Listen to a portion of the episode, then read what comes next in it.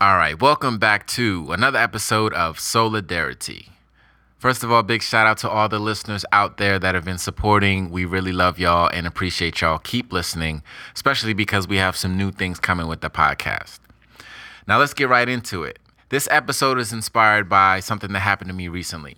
As I was hanging out with friends, sitting around shooting the breeze, uh, somebody threw out the question hey, who would jump down in the Metro Rail train tracks for a $100 bill and only five minutes left before the train comes?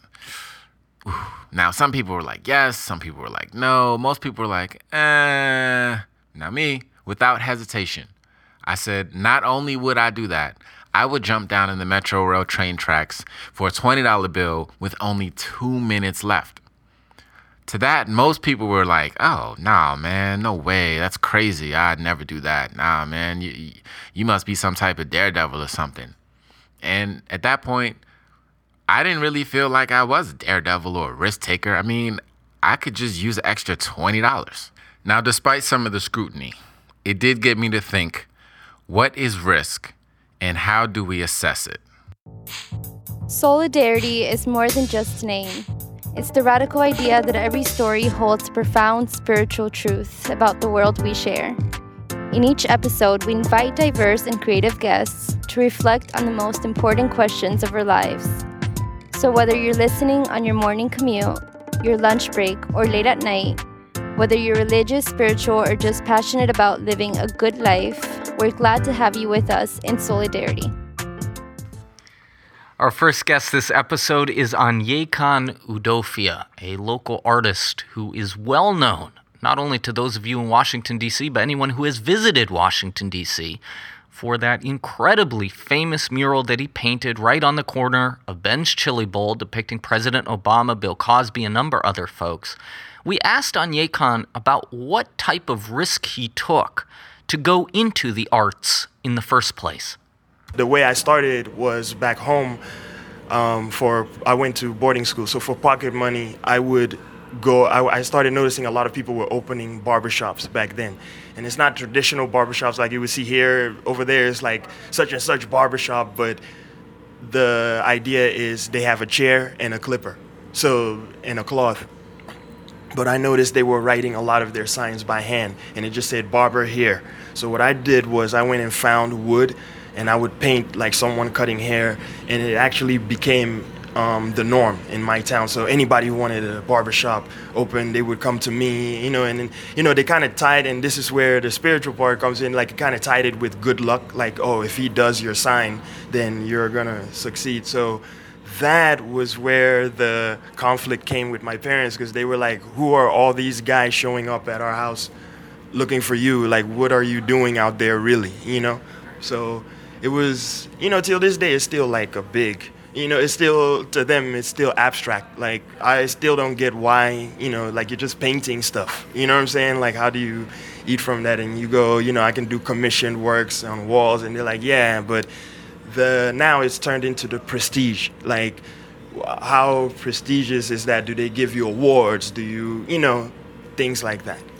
So personally, I could really appreciate where Aniekan was coming from, especially having Nigerian parents and trying to tell them that you want to do art. Like, that's a big risk in and of itself. And so, with that, I wanted to know what inspired him to pursue this career, and um, he gave us just that. My inspiration came from hip hop. So, first of all, that's you know, scratch that off the list. So, you know, you have Nigerian parents and they're like, what is this hip hop you are talking about? You know, so you're over there like trying to explain to them, like, no, but through this culture, there is a lot of things, including, uh, like, I'm not going to become a rapper, but I can do illustrations for their covers. And they're like, uh, how are these guys going to pay you? Look at how they look. So, that, the dealing with that, it was just a show and prove thing. Aniekan has worked really hard to show and prove himself, and he certainly is very well respected as an artist in this city. At the same time, success isn't always easy. And so I was curious to hear about the risks that are involved in being successful. It's, it's funny because you become what you've always feared. You know, you have to extract yourself from the public now. with this generation like thing. It's like, yo, I got these much amount of followers, I got these much people, but what you don't know is that that's more eyes on you. So what are you doing really? You know, they they're they're creeping right behind you. They're watching you. If you're not good at what you do, there's someone who's good at what they do and they're right behind you and they're looking and so what all they have to do is wait for that little opening where they slide in and boom and that's where the risk taking comes in with who you're collaborating with who you're doing shows with and so on because those people don't always have the best intentions. They're watching you and they wanted an opportunity to say i'm better than this dude. So it sounds like Aniekan has a lot of choices to make about risk. And though we don't all have to think about who we collaborate with, uh, we all have to make certain choices about the risks that we decide to take. So I asked him, how does he assess the risks in his life? Uh, when it comes to risk, it depends on, it, it, it boils down to choices. That's how I v- evaluate risk. Um, what is this choice and what's going to come out of it? Um, for instance, I'm gonna just paint an abstract picture here. You you need a ride, and the person picking you up arrives. When you hop in the car, there's a gun on the car seat, on the uh, passenger seat. So the your friend goes, "Yo, oh my bad. Can you put that under the seat?"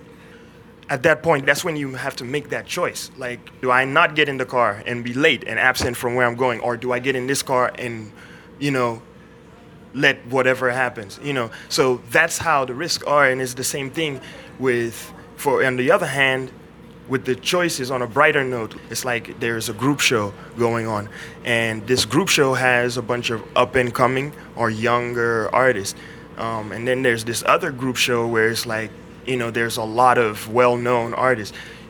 The risk, the way I divide it is, do I go to this young and up and coming and be the star, or do I go to this one and test out my abilities. Is it, is it going to be in your favor or not? Aniekan is careful to take the context and the situation seriously before deciding whether to take a risk or not. At the same time, without a doubt, Aniekan is clearly someone who values risks, who sees risk taking as a good thing. And so we wanted to know why is that? Why do you value risk so much? I gauge risk to be movement as spring, spring cleaning. You know, you you go, and that's why that's the way I move. And you'll see those risks in my work because I'm testing a lot of. Um, questioning a lot of things. Like I, I'm from Nigeria, and the village b-boy has nothing to do with oh the cultural Nigeria, but rather it's like I'm taking Nigeria, but I'm juxtaposing it with hip hop, and people would look at it and go, well, why don't you look at, you know, because other people, the people who don't want to take the risk are already doing what you want me to do, which is paint traditional Nigeria, women carrying babies on their back and baskets on their head.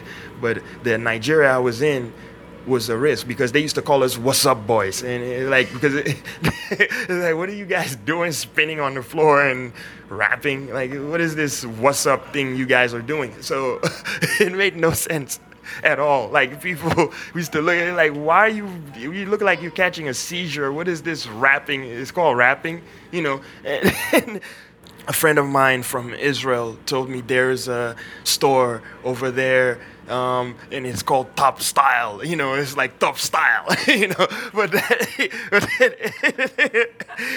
when you go there, you see like all the hip hop jeans and T-shirt. Like it's even jeans called hip hop you know, locally made. So it's called hip hop jeans, you know, and th- that's the village b boy. You know, that's how because that's what the village b boy is about. It's showing that intermingling of culture. You know, speaking of risk, hip hop is a risk because when it started, it was just these guys going out there and plugging their system to the lamppost and starting this party. Now they stood a risk of sh- uh, people shutting that down and saying, "Yo, this is this can't happen."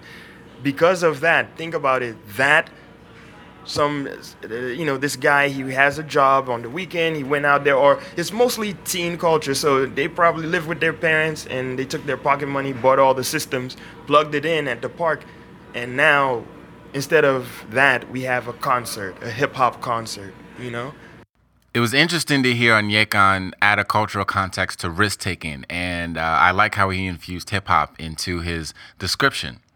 Uh, it's also impressive to hear how he uses risk and how he sees risk as a source of potential inspiration. Let's hear what he had to say. You're not taking a risk for yourself, you're also doing it for others. So someone when someone sees that you did it and you went through the obstacles, then they go, why wouldn't why can't I do it? You're a source of inspiration.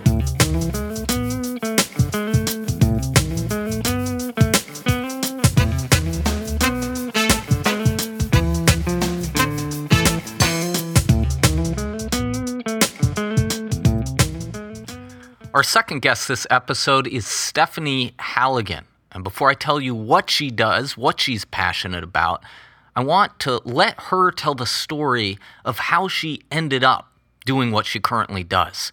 And so I asked her, when was that point when she decided to take a huge professional risk?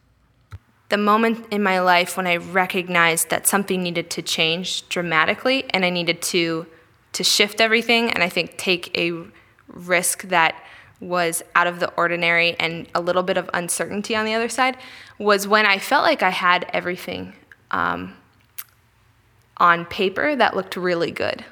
And there was a piece inside of me that didn't feel good about it. So I had on paper the perfect job. I had on paper a wonderful relationship. I had on paper a great place to live. Um, and that the paper wasn't i think feeding me in a way. And once i think that i i saw all the pieces in place and i saw life on the outside looking really arguably wonderful and feeling not that on the inside that's when i realized i needed to change something big. All right so we're almost ready to tell you what stephanie decided to do uh, before we get to that, we want to know what happened to her in that moment before making such a critical life decision. It's hard to, I think, articulate it because you, what you are grappling with in that moment is this is good.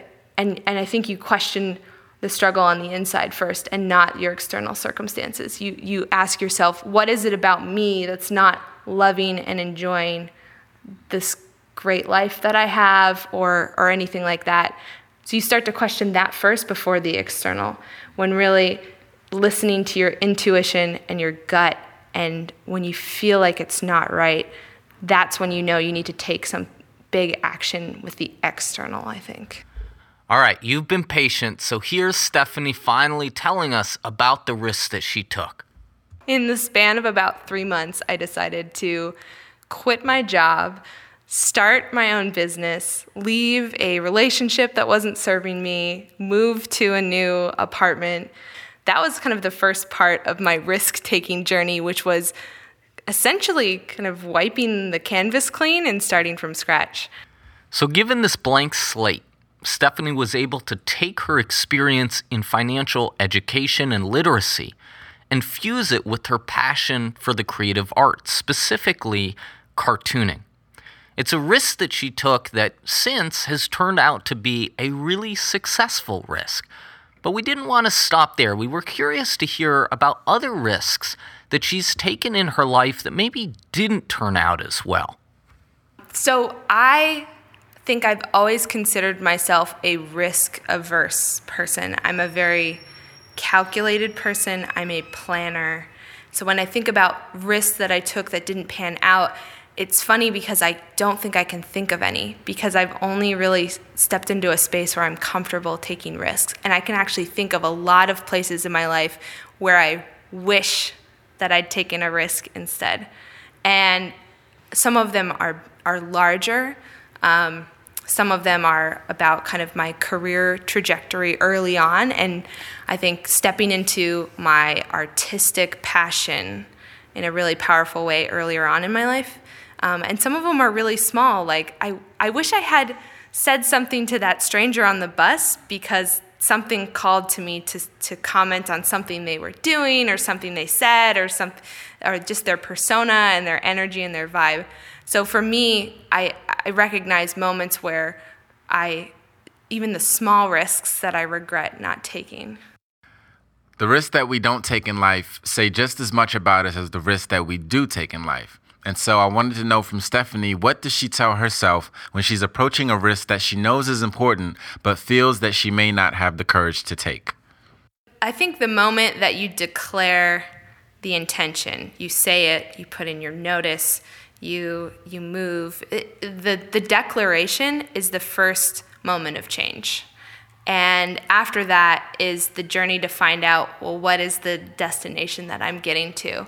Um, and again, I think for me, I know even just starting my business, a couple weeks before I put in my notice to my job, I just remember sitting there going, I can't quit because I don't have a printer or scanner. Mm-hmm. And and that was I think these small things that were holding me back that um, that I realized were excuses that I was putting in front of myself because I wanted things to be completely certain and completely perfect on the other side. And I realized that step one was actually making the decision, and then the journey began from there. Stephanie's journey has not only been a professional journey, it's also been a profoundly personal, we might even say spiritual journey.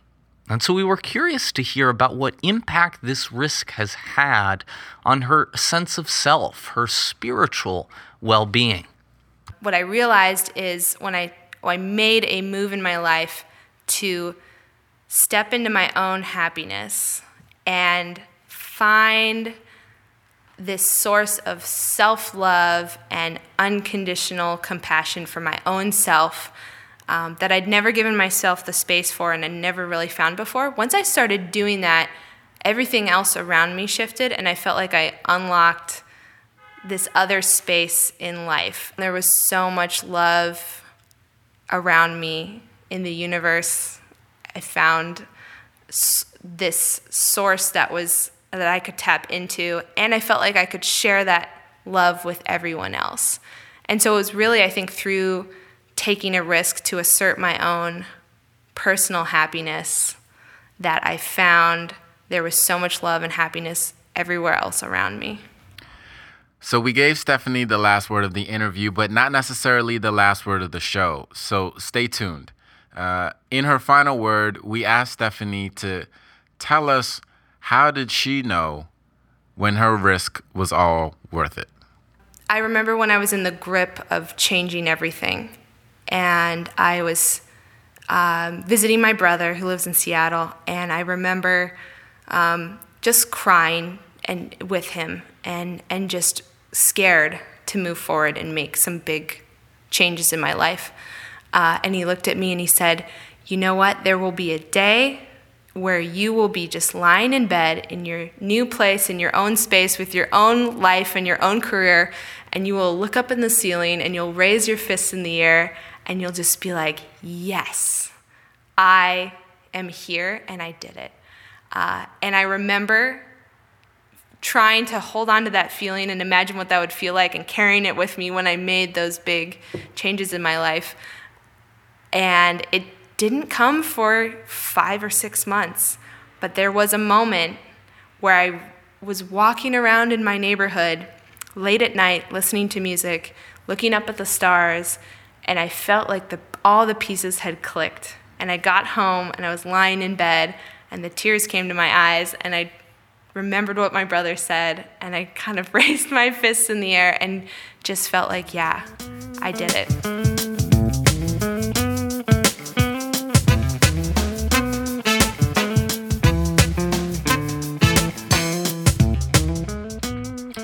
So, all of this talk about risk definitely has me questioning what it means in my life. Uh, going back to that story of jumping down in the metro for $20, $100, it doesn't matter the amount. I think what matters most from listening to the guests on our show is how much you believe in yourself. Now, for me, I believe in myself enough to whereas I can jump down into the metro and come back up in way less than two minutes. Um, much like Aniekan believed that he could sell his artwork to rappers and magazines and and Stephanie believed that she could make a difference in people's lives with her knowledge in finance. Uh, and that's really what it all boils down to when we assess risks. So the risk in our lives are usually determined by what we believe in ourselves. And I think Stephanie spoke to that very well. And on that note, maybe the first risk that we take is the risk to know ourselves, to truly know ourselves, to be honest with ourselves about what we're capable of, about what we're not, about where we're skilled, about where we're not, about what our passions are, about what our passions aren't. And then after we have taken that self inventory to stretch ourselves, to push ourselves, as you were saying, Osa, to believe in ourselves, having equipped ourselves with that knowledge of what we're currently capable of, pressing ourselves to wonder what we might be able to achieve. Solidarity is created by the Sanctuaries, a diverse arts community with soul, located in Washington, D.C. If you live in our nation's capital or if you're traveling to the area, come join us and meet some of the people behind the voices you hear. You can find all of our upcoming events as well as information about getting involved in our community on our website at thesanctuaries.org.